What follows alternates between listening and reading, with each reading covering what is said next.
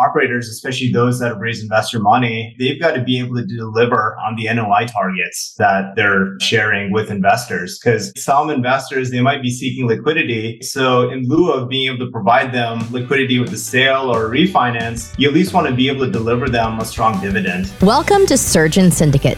If you're paying attention, you know that you only make money when you work. It might be great money, but it's dependent on you. The information on this podcast will help you solve that.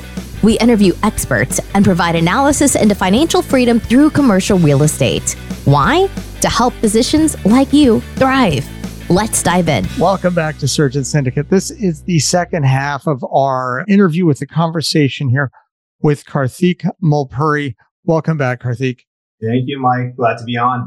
So when we finished our conversation before, we were talking about how debt appetite of banks. So it wasn't that long ago where part of the whole run-up was banks were fighting for loans, and they were doing 90% loans and 80% loans, and interest rates were low. But now not only have interest rates gone up, banks aren't lending the same.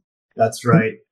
And so this has kind of changed the environment. If you're looking to do a deal, and if it's $1 million deal, where couple of years ago, you may have only had to bring $100,000 down payment to that. It now may be $300,000, $400,000, $500,000 because the bank wants to de-risk the whole process.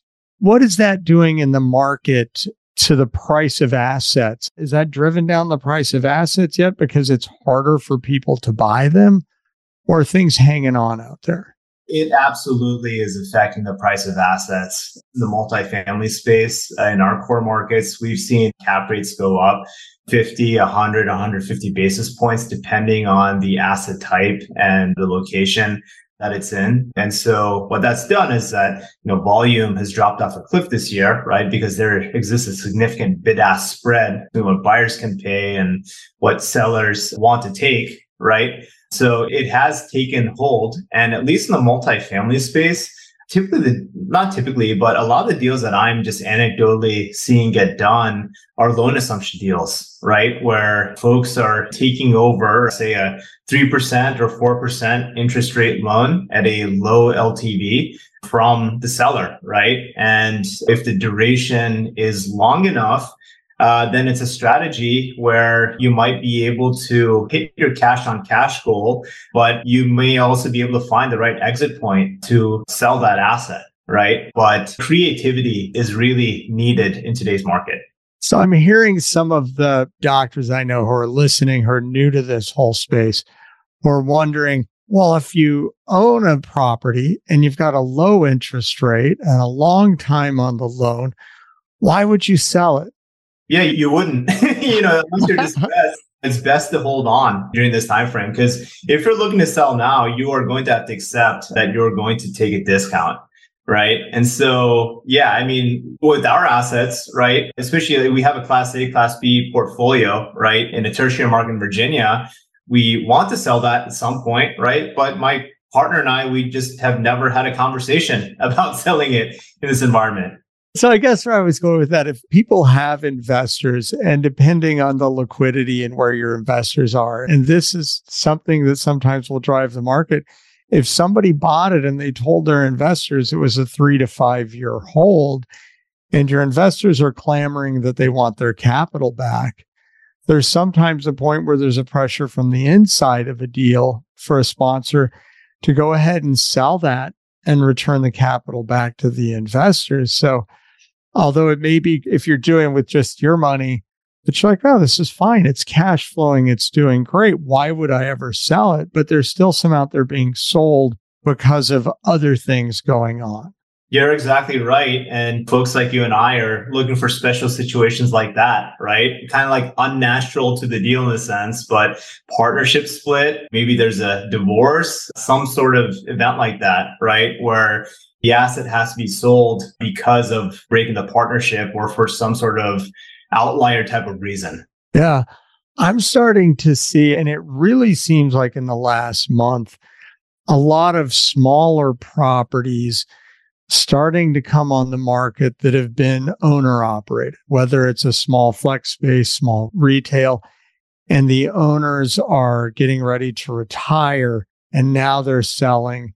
And so there's still a lot of this when we just look at demographics. There's a lot of baby boomers who are heading into retirement age and they're deciding to cash out.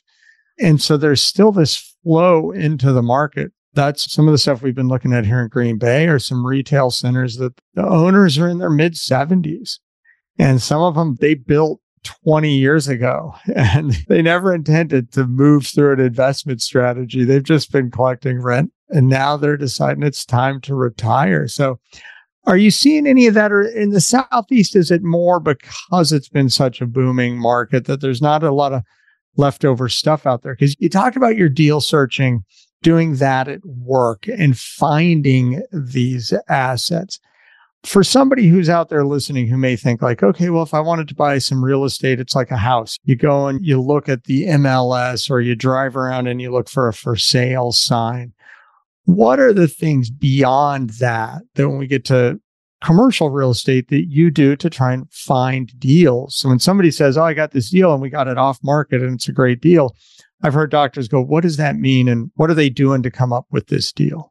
Yeah, so it's about relationships. And so for us in the multifamily world, we've built long relationships, right, with all the key brokers in the market. So they've gotten to know me, know my partner over the past few years. And it's a case where you're meeting with them in person regularly. You're calling them every week, every other week.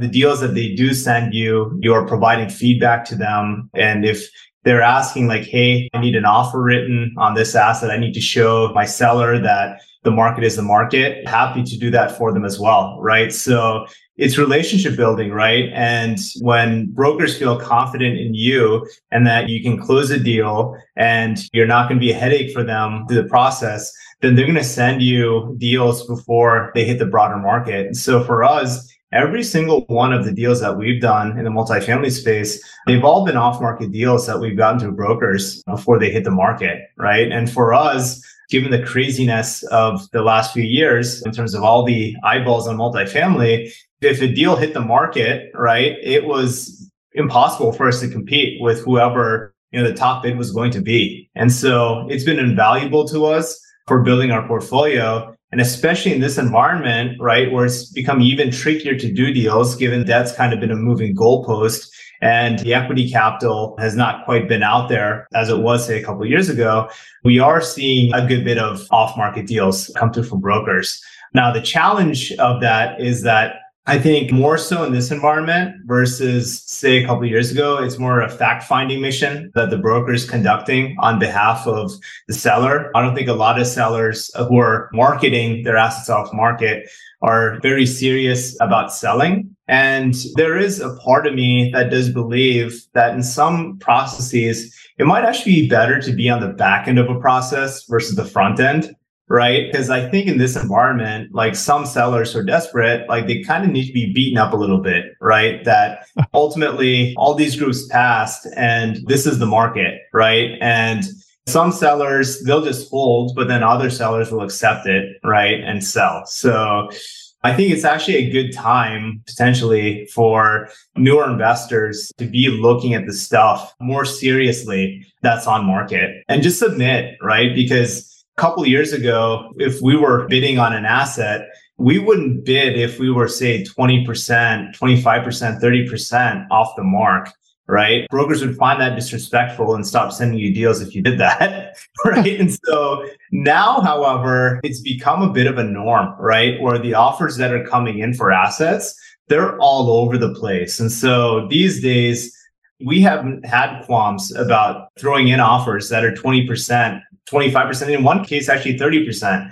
below the asking price, and was actually taken seriously, right? And it turned out that the clearing bid was maybe a few percentage points more than that. So it's an interesting time out there, and it's a good time to be entering the space. That's interesting. So a couple of years ago, if you came in with a low offer, when people are buying a home, it's usually like the person who owns the house who gets offended, but the brokers were almost offended if you put out a lowball offer. Where now they're just happy you made an offer. They're like, come on, throw a number at me. Let me take something back to the seller. Yeah, because it's not just that folks are submitting lower offers and that the bid-ask spread exists, but part of the reason the bid-ask spread exists is because there are a lot of folks sitting on the sidelines, right? There are a lot of institutional shops that have just decided, hey, I'm just going to go pencils down the rest of this year because I don't know where the world is headed, right? So it's tough for me to underwrite investment. So I think that's added to the pain that I think brokers are feeling when they're running processes. So it may not be this trickle down. They've said they're just going to sit it out and wait and see where things are at. Is that the avoiding catching the falling knife, that if prices are heading down, they want to see where they end up before they get back in the game? That's exactly it. Yeah. And then I think for many of them, they're just busy managing their existing portfolio, right? Because in this environment that we're in, asset management has just become much more magnified than a couple years ago. Because a couple years ago, you could be a crappy asset manager and then sell your asset at a nice return, right? Because someone would be willing to pay for the ability to do the value add or the deep value add that you left for them. But in this environment, it's not quite there. So you've got to be able to deliver in terms of the pro forma that you're underwriting to. So what you're saying is that a couple of years ago, if there was a property that needed some work to add value to it and bring it up in the market, that somebody might buy it, do a little bit of the work, and because everything was going up, they could turn around and sell it, take a profit, and then the rest of the work the next guy could do. Or you could do 20% of it, and then the next one do 20%, and the next one do 20%, and it could go through this cycle. But now, because you can't just turn it and sell it for more, they're digging in and going, okay, if we're going to make money on this, we need to do the whole plan. That's right, right? And I think you're kind of referencing the CapEx portion, and I think that's fair on the CapEx portion. But in terms of the operating portion as well, it makes sense, right? So I think operators, especially those that have raised investor money, right, they've got to be able to deliver on the NOI targets that they're sharing with investors. Because one of the things that we always have our eyes glued to is, hey, what was our NOI target this year or that year? Are we on track? Are we beating it? Can we hit the dividends that we promised investors per pro forma? Right. And I think that's just become much more important because, to your earlier point, right, some investors, they might be seeking liquidity and some of these deals might be dragging out. Right. So in lieu of being able to provide them liquidity with a sale or a refinance, you at least want to be able to deliver them a strong dividend. Right. And so I think that's another reason why folks are so focused on asset management over the past 12 to 18 months. Well, that could be a lot of just keeping their investors, because a lot of people, they've paused their prefs, the pref return. For any of our newer listeners, a lot of deals, when you go into a syndication, they say, we're going to pay you an 8 or 9% pref, which means the investor gets the first 9% of profit that comes off before they start splitting profit. And as some of these deals have changed, so they're harder to even see profit, some syndicators have had what they call pause their pref, so they're not paying that preferred return to investors. So investors are sitting there, and instead of seeing this check show up in their account every month or every quarter or however long the prefs were paid, that money's gone away. And so people aren't going to be as excited to go and invest with somebody again when they come back and go, hey, we've got a new deal. And you're like, you're not paying me on the last deal. That's a really good point. Yeah. Try to keep some people still in their court because they worked hard to get this group of investors, because a lot of people will just invest with the same operators. They know and they trust them. But once that trust is broken, they may not come back. And I've got a few, some of the syndications that I invested in, when that's the main thing of what I was doing, it's been interesting to see them turn the corner. Because early on, when I was learning, I would say, you know, luckily they were smaller dollars. There was one that had some really short-term debt that luckily those guys saw the turn and they sold it right away. So it still made money. I was like, awesome, we got out of that one. But now there's a couple others out there that are struggling to keep up with their business plan. Things haven't gone as well. And now whenever I see the email, I'm like, oh, is this a capital call? You know, I've already paused prefs. Now everything is for more money to keep this deal going. But That's another opportunity that's out there that I'm starting to see a lot of, is for the people who have the money who are looking to invest. Some of these deals that aren't good, the operators are changing their approach and they need to recapitalize it. They need more money and they don't want to go back and do a capital call, because when you pause prefs and you do capital calls, those are things that passive investors will make your name mud and they're not going to like you as much. So they're doing other things like some hard money loans, going out to the market, or selling part of their general partner status to somebody to bring some more money in without diluting their limited partners. Are you seeing anything else out in the finance world that maybe some of the people in trouble are doing that will be an opportunity to investors who have money they'd like to deploy right now? I think you covered a few of those strategies. I've seen the rise of these rescue capital funds, to your point, right? That they're raising dedicated pools of funds to invest into these troubled deals, to take over, in some cases, I think, the entire operations of the property, right? So like either supporting the existing GP team, or if the operations are really struggling, I think there is some trading out, right, of GP teams as a whole that's, I think, been discussed. So it is an interesting time out there. And it's interesting because like the dynamic you're describing, it's not just real estate, but really is applying like across the world. So I do startup consulting, right? So I work with early and mid-stage startups and help them with strategic finance in an outside role, right? And one thing that is happening there, right, is that a lot of companies are having trouble raising their next round of equity. And so in order to do it, in order to survive, oftentimes they're having to take on some pretty onerous terms from the next group of investors, right? In some cases, those new investors are just cramming down the old investors, right? Or the new investors are entitled to the first few turns, in some cases, of an exit relative to the amount of money that they put in, right? So it's one of those times where whether it's real estate, it's non-real estate, there is an opportunity for opportunistic folks out there. So with that, since we came to this new area, with where you're talking about startups, because this is an area that I've recently invested in one, but it was something I knew pretty well. And it's always been a scary space, but it's another potential place for investors to go.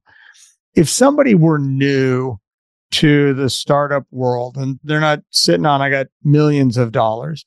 When you get into venture capital and early startup, what kind of dollar values are you looking at to be able to invest in some of these? Are these big dollars or are they smaller investments sometimes? So if you're investing into a company, they tend to be smaller dollars, right? So oftentimes pre-revenue companies are raising pre-seed or angel rounds where it's not institutions jumping in, right? It's a bunch of high net worth individuals that are jumping in to fund a company until they show some revenue traction to then go raise from an institutional investor. Right. And the common check size that people put in at the pre-seed level when they're making an angel investment is $50,000. In some cases, I've gotten into deals as an angel putting in $5,000. And I was able to do that because I was able to add some value in other ways. Right. So you can jump in with low dollar values. It's one of those things, though, that if you are making a one-off angel investment, in your mind, after you invest, you mentally just have to write it down to zero, right? Because it's a lottery ticket.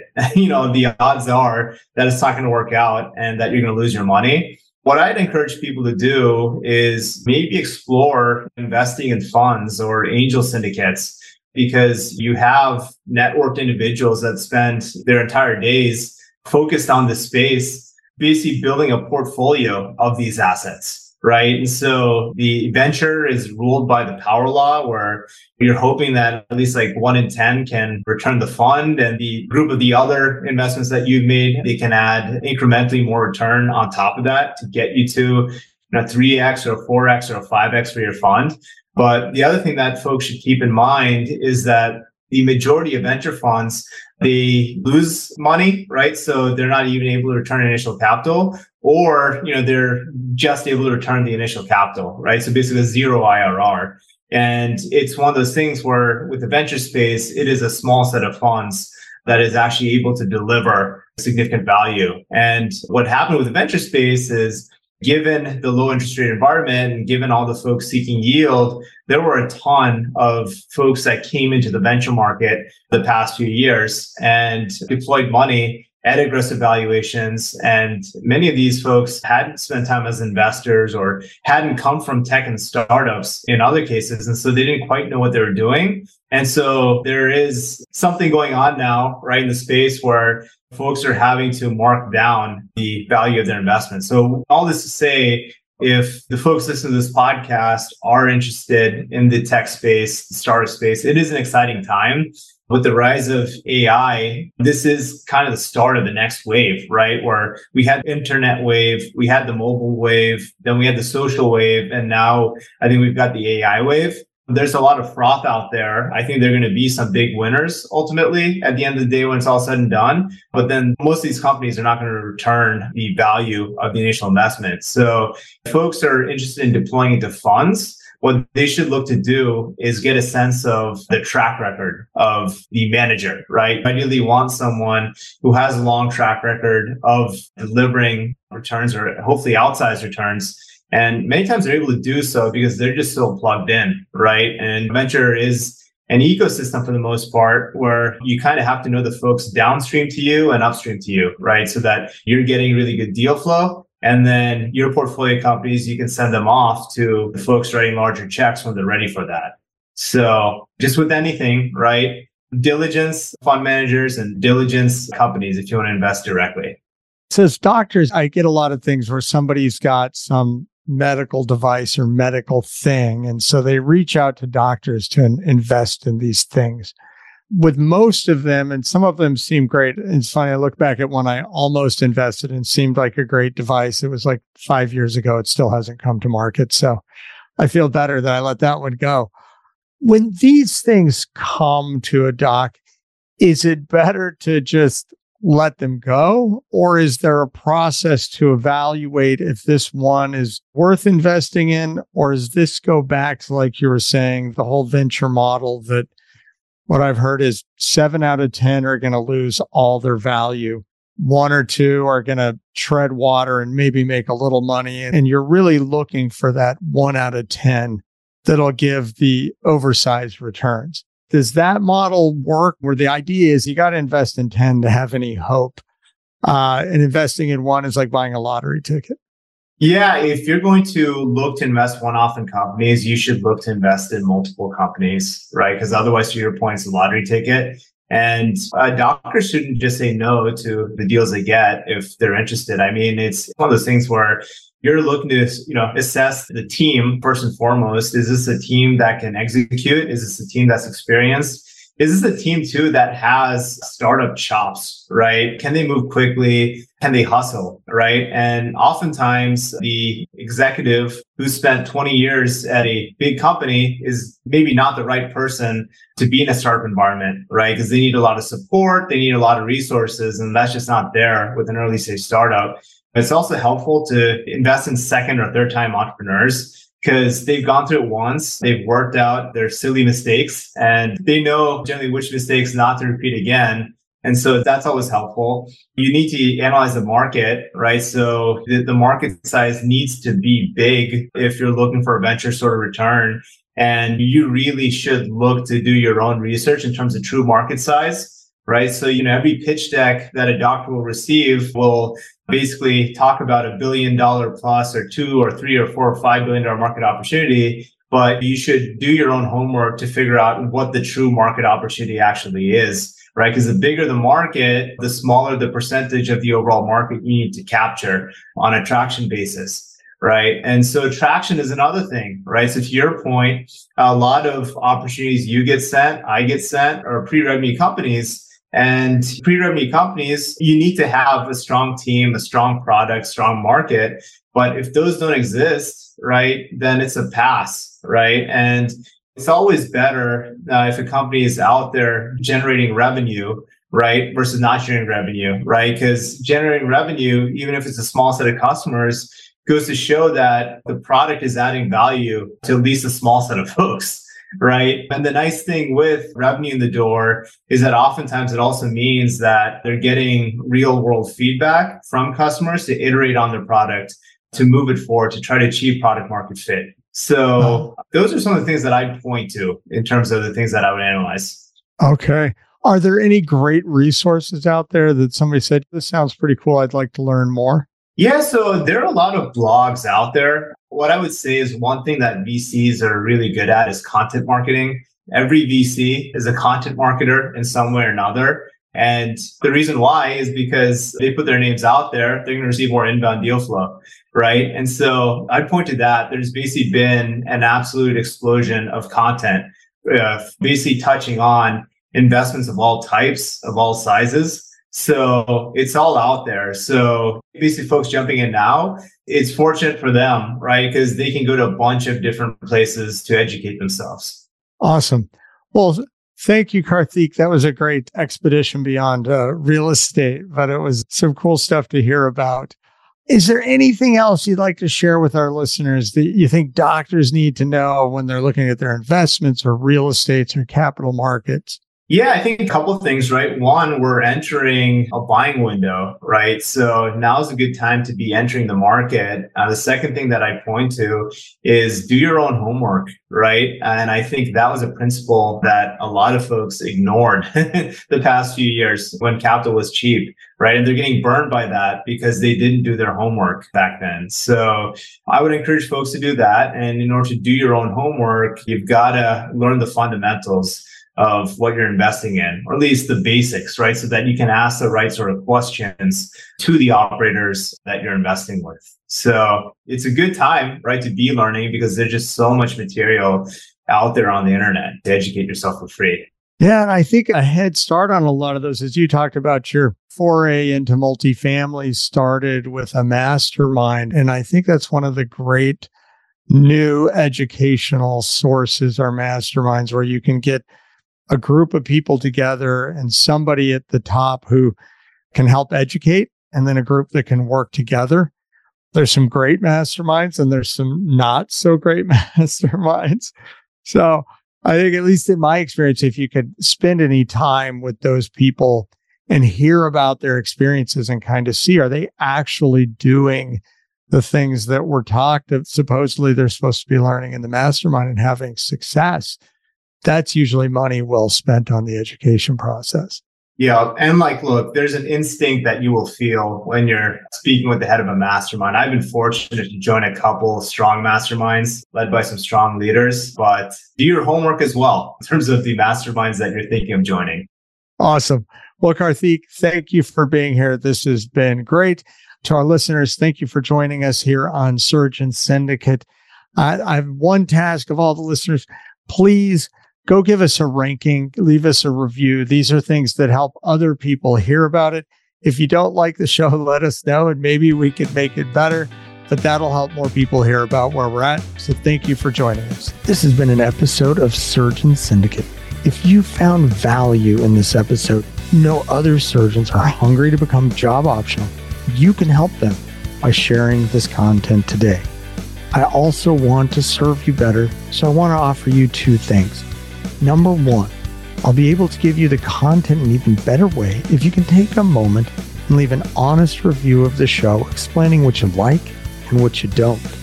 And number two, if you are a surgeon and serious about this, you don't want to do this on your own because you don't want to make mistakes with your money. I'd be happy to help. Schedule a call. We can make a plan. I'm looking forward to having you with me on the next episode.